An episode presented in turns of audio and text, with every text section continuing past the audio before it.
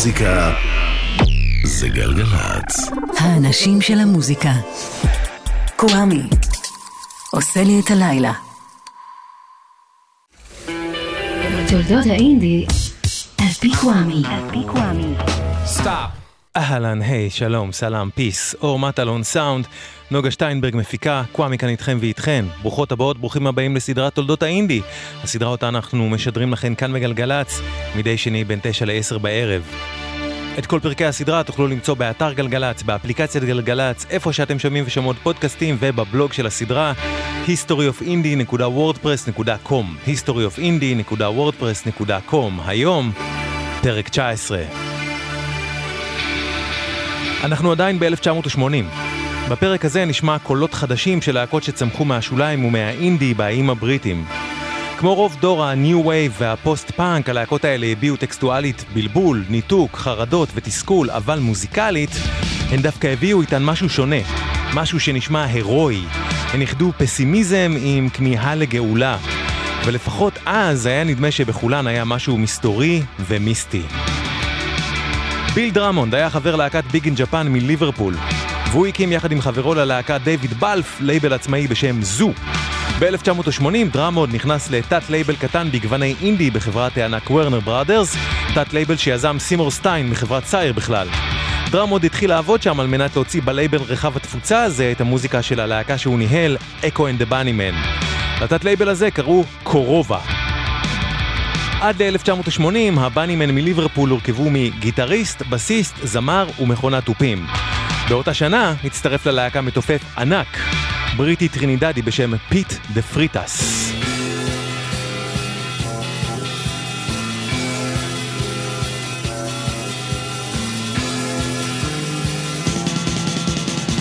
פיט דה פרייטס החליף את מכונת התופים, ויחד איתו ה Bunnymen הוציאו ב Korova את אלבום הבכורה שלהם, Crocodiles, אלבום שאת רובו הפיקו ביל דרמונד ודייוויד בלף, וזה מתוכו.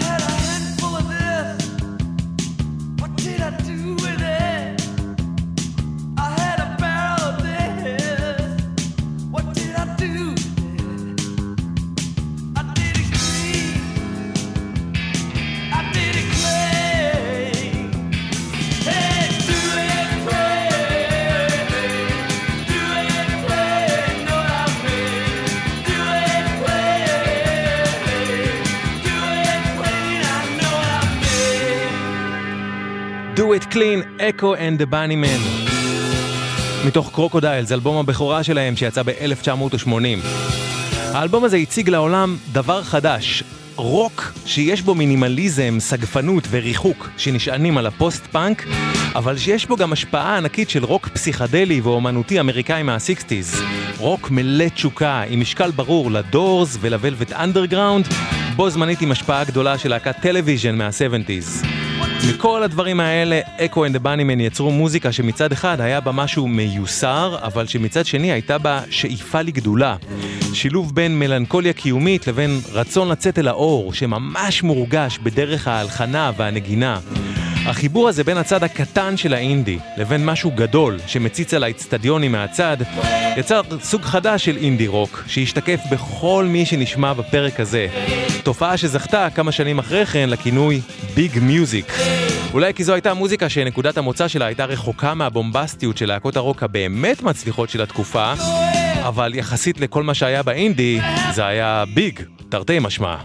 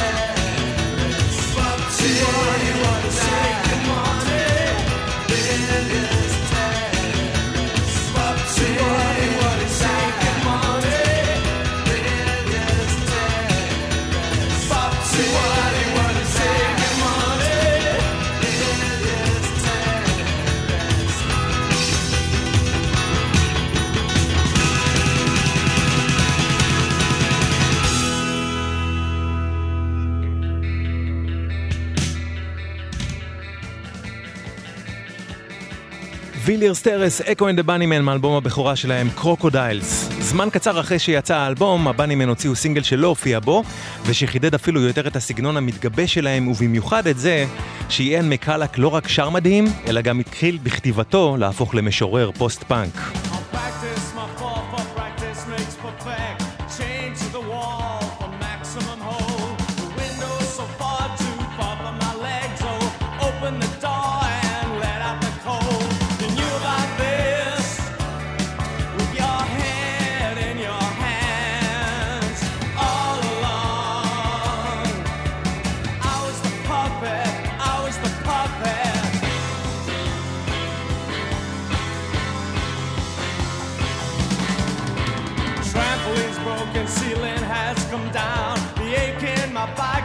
Something's gone wrong. Rocking horse rocks as the wallpaper peels. Curtain would like to know what he has done. Knew about this.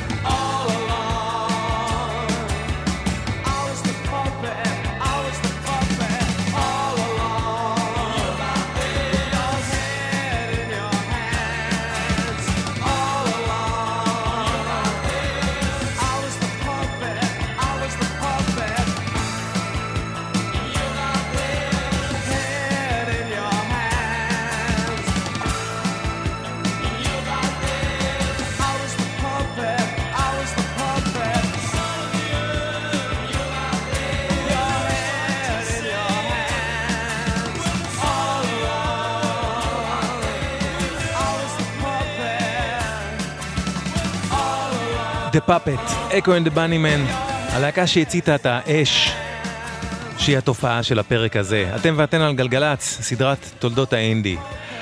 The Outsiders ששמענו פה בסדרה הוקמה בדרום לונדון והייתה אחראית למה שב-1977 היה הלכה למעשה אלבום הפאנק המלא הראשון שראה אור בהוצאה עצמית של איזושהי להקה, לא תחת איזשהו לייבל, אפילו לא לייבל עצמאי. אחרי כמה גלגולים, אדריאן בורלנד, הסולן והכותב של ה Outsiders הקים להקה חדשה. הוא קרא לה The Sound. בנובמבר 80 יצא אלבומם הראשון והנפלא של The Sound, Jeopardy. כמו הראשון של ה Bunnymen, גם Jeopardy יצא בתת לייבל Korova. ו The Sound הושפעה מאוד מה Doors ומהמרחבים העיבודיים של הקראוטרוק מגרמניה. היה לסולן סופר ייחודי, אותו אדריאן בורלנד, והוא כתב ושר על המלחמות שלו עם בריאותו הנפשית. אני לא יכול לברוח מעצמי. I can't escape myself. The sound. So many feelings pent up in here Left alone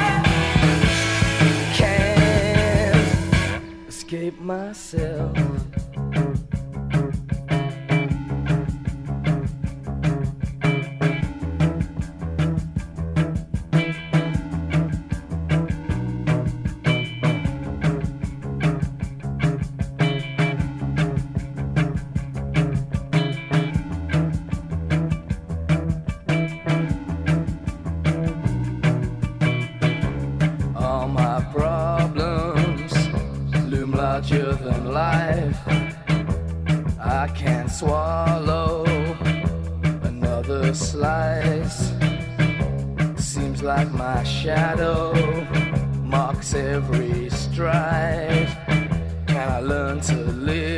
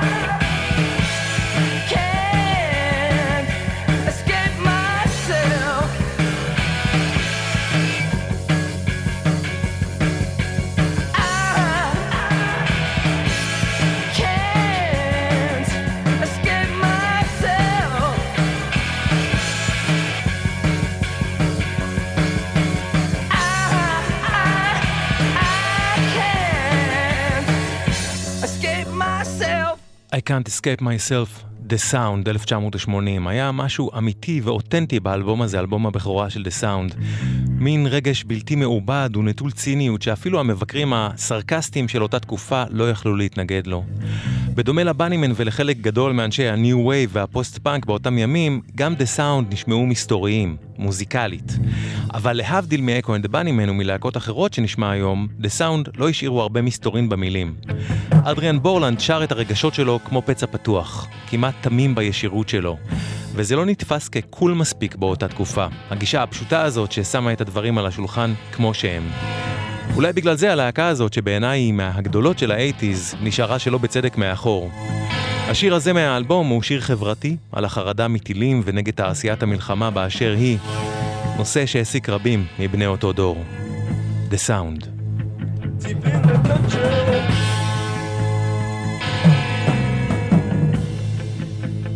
Factories high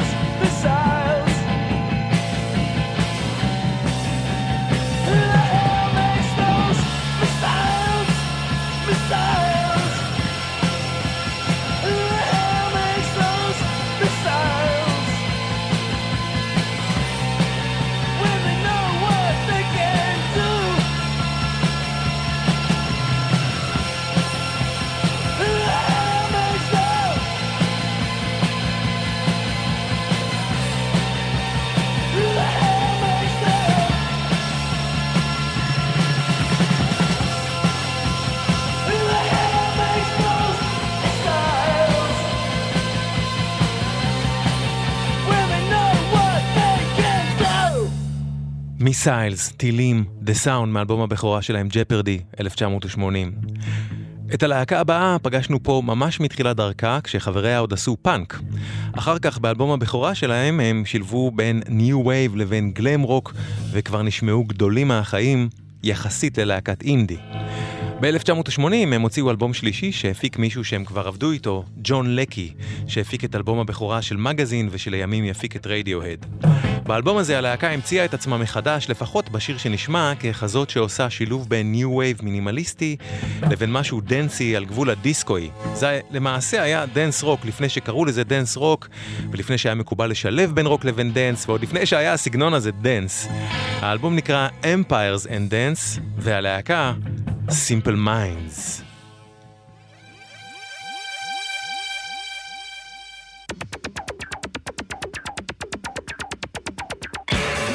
וגם הם כבר כיוונו למשהו הירואי וגדול יותר מרוב מרעיהם המאוד מינימליסטים באינדי, אבל הם עוד לא לגמרי היו בומבסטים עד הסוף. והמתח הזה בין משהו קטן למשהו ששואף לגדולה, היה ונותר לאוזניי חלק מהקסם. ולדעתי גם די מדהים שעם כמה ש Simple Minds הייתה כמעט תמיד שנואת מבקרי המוזיקה, הלהקה הזאת פשוט הקדימה את זמנה בחיבור הזה, בקטע הזה, בין רוק אלטרנטיבי לבין דנסיות. סימפל מיינדס, I travel.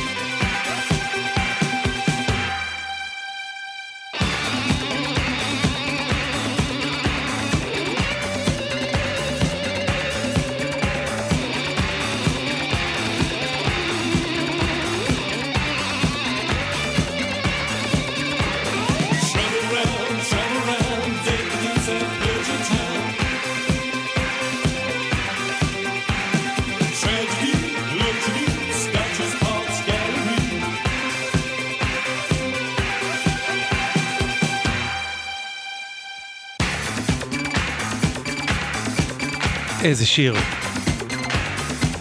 וכמה שהם הקדימו את זמנם בחיבור הזה בין רוק אלטרנטיבי לדנס, דיסקוי. היו מעטים מאוד שעשו דברים כאלה, אז Simple Minds, I Travel. מתוך האלבום Empires and Dance, 1980.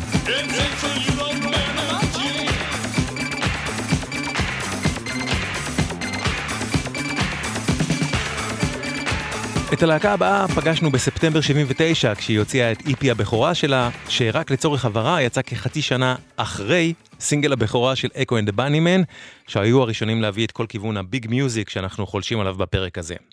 הלהקה המדוברת לקחה את ה Big Music שה Bunnymen בעצם הציתו, את השילוב בין מינימליזם וסגפנות של הפוסט-פאנק, לבין שאיפה למשהו גדול שרואה את האור ולא רק את האפלה, והוסיפה לזה עוד נדבכים. קודם כל זו הייתה להקה של אמונה נוצרית, עם רצון תמידי לגאולה גם כשהכול שפוף, וזה בא אצלם לידי ביטוי מההתחלה.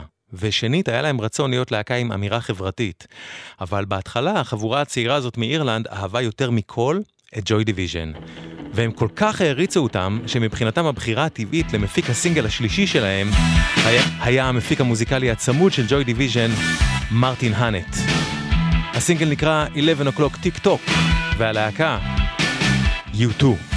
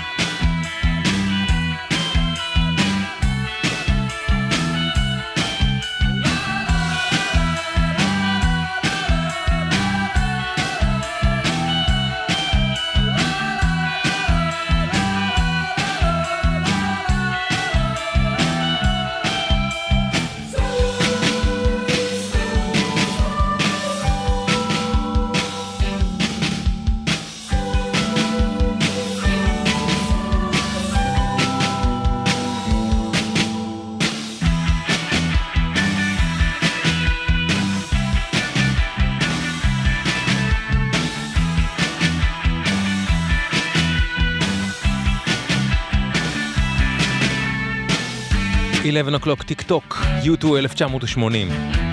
למרות התקוות שלהם, U2 ומרטין האנט שהפיק את השיר הזה לא הסתדרו באולפן, ואחרי הסינגל הזה, עבור הפקת אלבום הבכורה שלהם, U2 הזמינו את סטיב לילי ווייט.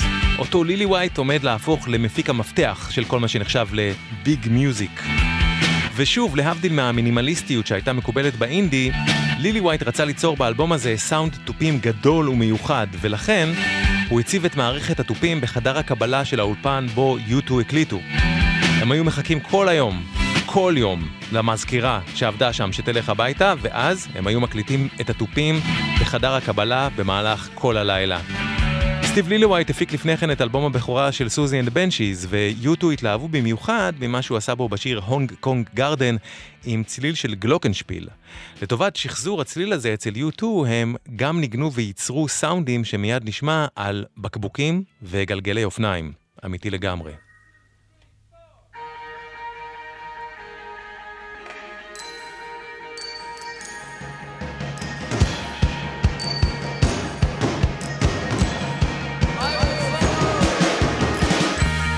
פשוט לא היו אז תוכנות מוזיקה שיעשו בשבילנו את העבודה, אז היה צריך לייצר את הצלילים.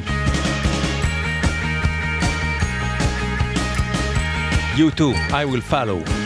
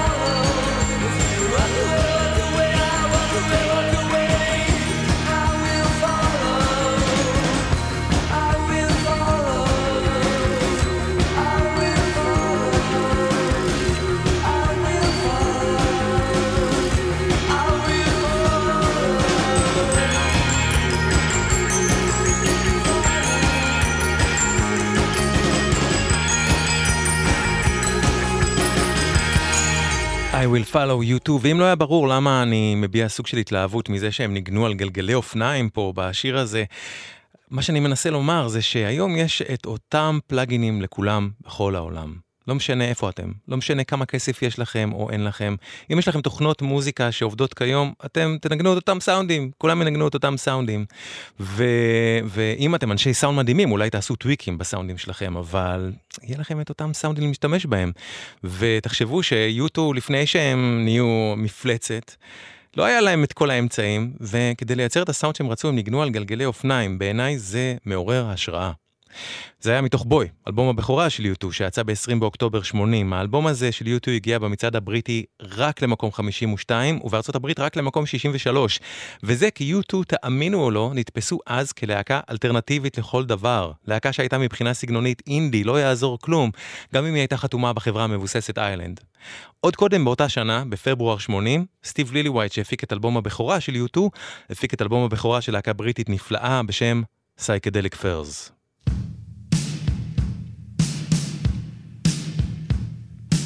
ה Psychedelic Furs קראו לעצמם כך בהשראת שירם של ה Velvet Underground, Venus in Furs. הם הוסיפו ל Furs את המילה Psychedelic כדי להבדיל את עצמם מלהקות פאנק ופוסט פאנק שבזו לפסיכדליה של ה Sixties שהם אהבו כמו Echo and the Bunnymen. וגם הפרס שילבו בין משהו מינימליסטי וסגפני לבין משהו ששואף לגדולה, והם יצרו מוזיקה מלאה בחום שהלך יד ביד עם ניכור.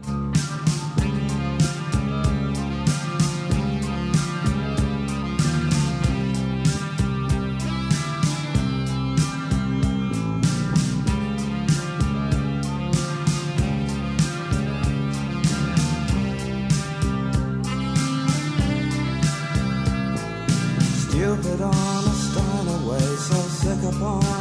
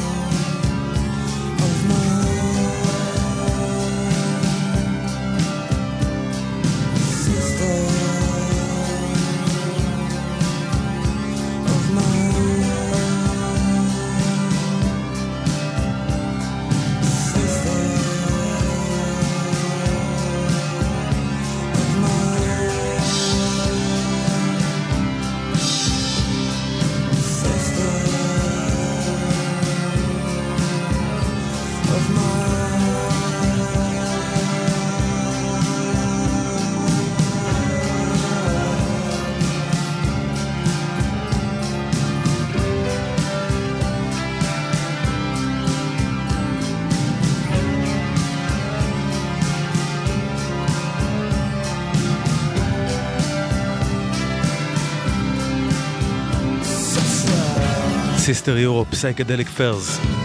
את סוג ההפקה הזה בו האווירה כבדה ומאוהרת והתופים נשמעים גדולים ובתוכם יש הרבה מאוד חלל לזמר לשיר נשמע בהמשך הסדרה ובהמשך 1980 גם אצל Joy Division רק שלעומתם אצל ה Psychedelic Furs נשבה בחלל הזה גם רוח חמה שראתה אור בקצה המנהרה. ואת סוג ההפקה הזה, סטיב ווייט שהפיק את ה Psychedelic Furs, מימש ואפילו שדרג באלבום שיצא כחודשיים אחריהם. ואומנם לא מדובר באלבום של אומן אינדי, אבל כן באומן שהוא מהיותר עצמאיים מחשבתית ויצירתית בעולם, והאלבום הזה הוא סופר חשוב להבנת מה ווייט עשה. מדובר בפיטר גבריאל, ובאלבומו השלישי שיצא ב-1980. באלבום הזה פיטר גבריאל ביקש מהמתופפים בו, פיל קולינס וג'רי מרוטה, שינגנו על כל דבר שהם רק ירצו על מערכת התופים, חוץ מעל כל סוג של מצילה. גישה שהייתה מקבילה לגישת הטיפוף השבטי ששמענו ב-1980 בסדרה אצל Killing Joke ו Siouxsie and the Banshees למשל. רק שבנוסף למה שהמתופפים עשו פה, סטיב ליליווייט המפיק ואיתו טכנאי ההקלטות יו פאג'אם יצרו סאונד חדש שעשה מהפכה בעולם הרוק, סאונד ה Gated Reverb על התופים. המשמעות של הסאונד הזה היא שהם גרמו לתופים להישמע עוצמתיים, אבל תוך ששאר המיקס נשמע נקי. כלומר, התופים לא השאירו אחריהם אקו או לכלוך כלשהו שזלג אל שאר הכלים במיקס, כמו שיכול לקרות בהקלטת תופים רגילה. כתוצאה הם נשמעו פאנצ'יים וגדולים מהחיים וכמו כל כך הרבה דברים יפים, את הסאונד הזה יו פאג'אם גילה במקרה, תוך שהוא הניח את המיקרופון הלא נכון על התופים של פיל קולינס, כשזה ניגן את השיר Intruder באלבום. כל החבורה הזאת מימשה את הסאונד הזה לאורך כמעט כל התקליט השלישי של פיטר גבריאל, והדבר הזה השפיע בטירוף גם על עולם הרוק בכלל, וגם על חלק מכוכבי הפרק הזה בדברים הבאים שהם יעשו.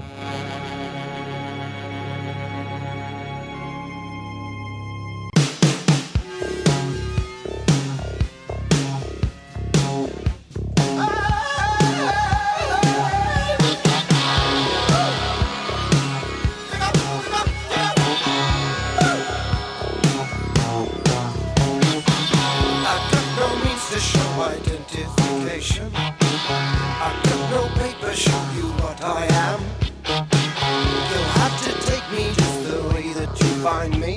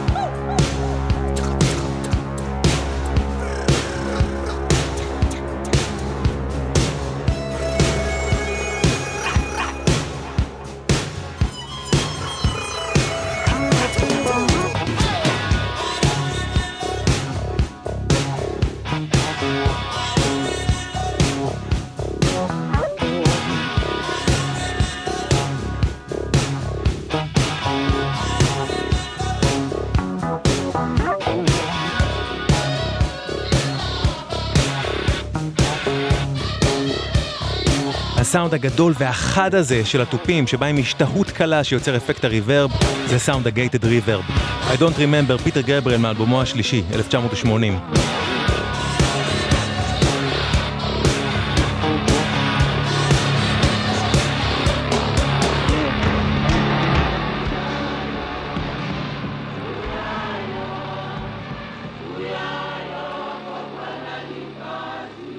לאלבום הזה הייתה עוד השפעה ענקית על עולם המוזיקה כולו, ושוב גם על כמה מגיבורי הפרק הזה.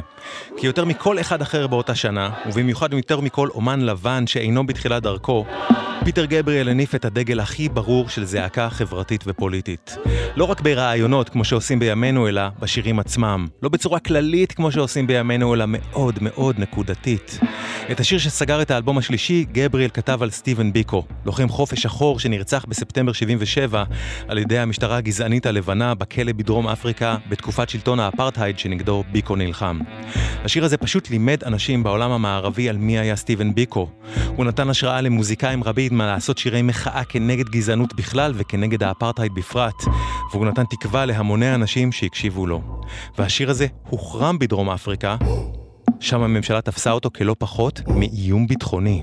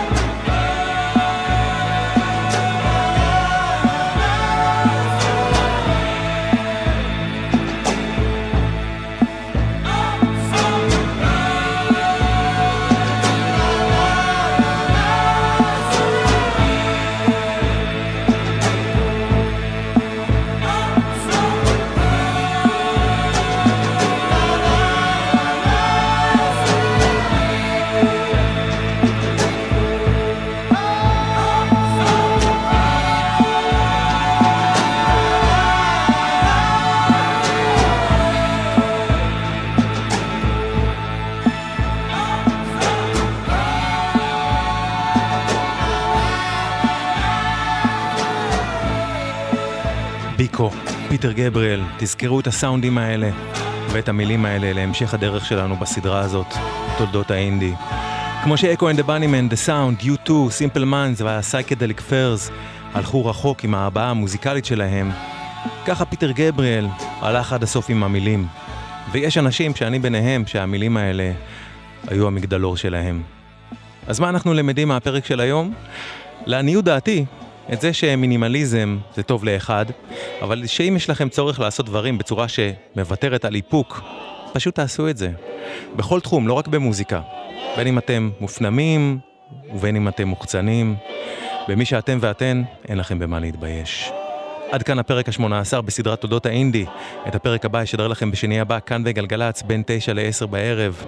את כל פרקי הסדרה תוכלו למצוא באתר גלגלצ, באפליקציית גלגלצ, ואיפה שאתם שומעים ושומעות פודקאסטים, ובבלוג של הסדרה, historyofindie.wordpress.com, historyofindie.wordpress.com, ואגב, המאזין הנפלא ניר קובוס יצר פלייליסט בספוטיפיי, שהוא קורא לו תולדות האינדי על פי קוואמי, השירים, עם שלל שירים מהסדרה, אני חושב שרובם אם לא כולם עד כה. תולדות האינדי על פי קוואמי, השירים בספוטיפיי, פלייליסט של ניר קובוס, תודה על זה ניר. אל תלכו לשום מקום, כי מיד אחריי מורי ורבי ומורתי ורבתי הנפלאים באדם, אורלי, אני ויואב קוטנר, בין עשר לחצות. אני אשוב אליכם לכאן לגלגלצ עם פרק חדש של תולדות האינטי בשני הבא, בין תשע לעשר, מחר וברביעי עם מוזיקה חדשה, בעיקר בין תשע לעשר כאן בגלגלצ. תודה לאור מטלון, לנוגה שטיינברג, קוואמי כאן, עד כאן שמרו על עצמכם ועל עצמכם, ורק טוב שיהיה לכם. גלגלצ. מוזיקה זה גלגלצ.